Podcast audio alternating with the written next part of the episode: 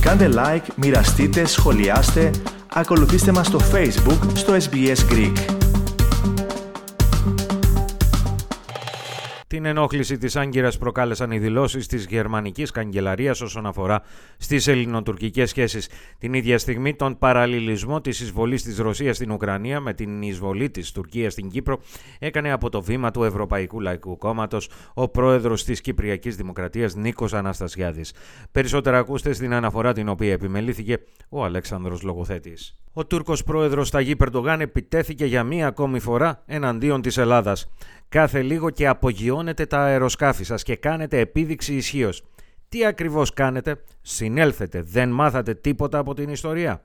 Πού ήσασταν στην ιστορία και πού είσαι τώρα; Μετά αρχίζετε να κλαίτε και γκρινιάζετε. Μην χορεύετε με την Τουρκία. Θα κουραστείτε και θα μείνετε στον δρόμο.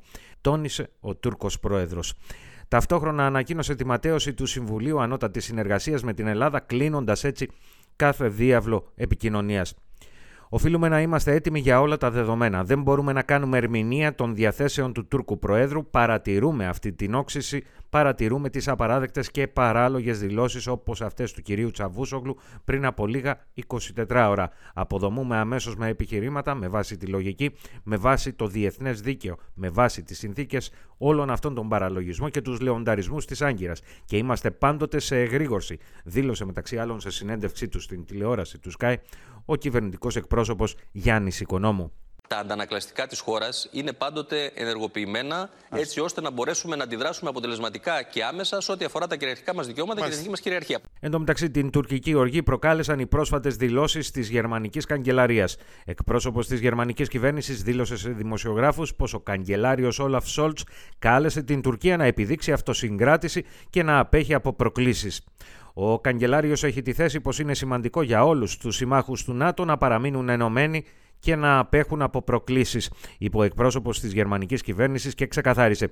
Η εισβολή στον ελληνικό εναέριο χώρο και οι υπερπτήσεις πάνω από ελληνικά νησιά δεν είναι αποδεκτές ενέργειες, αλλά αντιπαραγωγικές που τάσσονται απέναντι στο πνεύμα της συμμαχίας. Προειδοποίησε δε πως η Γερμανία δεν μπορεί να αποδεχτεί την αμφισβήτηση της κυριαρχίας κρατών μελών της Ευρωπαϊκής Ένωσης. Καταδικάζουμε εντόνως και απορρίπτουμε τις αβάσιμες δηλώσεις εναντίον της χώρας μας από το γραφείο του Γερμανού Καγκελαρίου, ανέφερε το τουρκικό Υπουργείο Εξωτερικών στην ανακοίνωσή του. Αναμένουμε από τη Γερμανία να καλέσει την Ελλάδα να ενεργήσει σύμφωνα με τις διεθνείς συμφωνίες αντί να κάνει προκατηλημένες δηλώσεις που δεν συνάδουν με το πνεύμα της συμμαχίας, προστίθεται στην ανακοίνωση. Παράλληλα, το συνέδριο του Ευρωπαϊκού Λαϊκού Κόμματος ενέκρινε ομόφωνα ψήφισμα το οποίο κατέθεσε ο Δημοκρατικός Συναγερμός. Στο ψήφισμα καταδικάζονται απερίφραστα οι παράνομες ενέργειες της Τουρκίας στην Αμόχωστο και απορρίπτεται κατηγορηματικά κάθε σκέψη για λύση δύο κρατών στην Κύπρο. Το Ευρωπαϊκό Λαϊκό Κόμμα ζητά την επανέναρξη των διαπραγματεύσεων στη βάση του πλαισίου του ΟΗΕ και εκφράζει την πλήρη υποστήριξη του κόμματος στην πρόταση του Προέδρου Αναστασιάδη για μέτρα οικοδόμησης εμπιστοσύνης, στη βάση των οποίων η αμόχωστος θα πρέπει μεταξύ άλλων άμεσα να επιστρέψει στους νόμιμους κατοίκους της. Στο συνέδριο μίλησε ο πρόεδρος της Κυπριακής Δημοκρατίας, ο οποίος αναφέρθηκε στις δύο ανοιχτές πληγές της Ευρώπης, επισημένοντας πως Ρωσία και Τουρκία χρησιμοποίησαν την ίδια ρητορική για να δικαιολογήσουν τις αντίστοιχες εισβολές τους. Of the country that has been divided for 48 years. I think I am well placed to say this.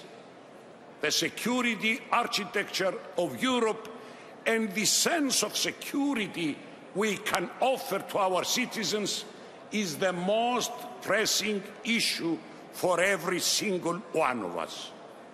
We need the support We need the support to continue for the sake of peace.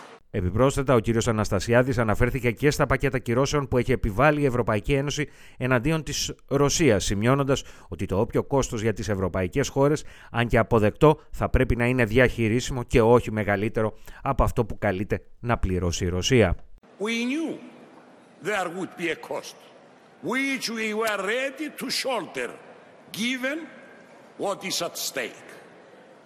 What we should be cautious about as we examine additional measures is that the impact of sanction does not become greater on us rather on Russia. Θέλετε να ακούσετε περισσότερες ιστορίες σαν και αυτήν? Ακούστε στο Apple Podcast, στο Google Podcast, στο Spotify ή οπουδήποτε ακούτε podcast.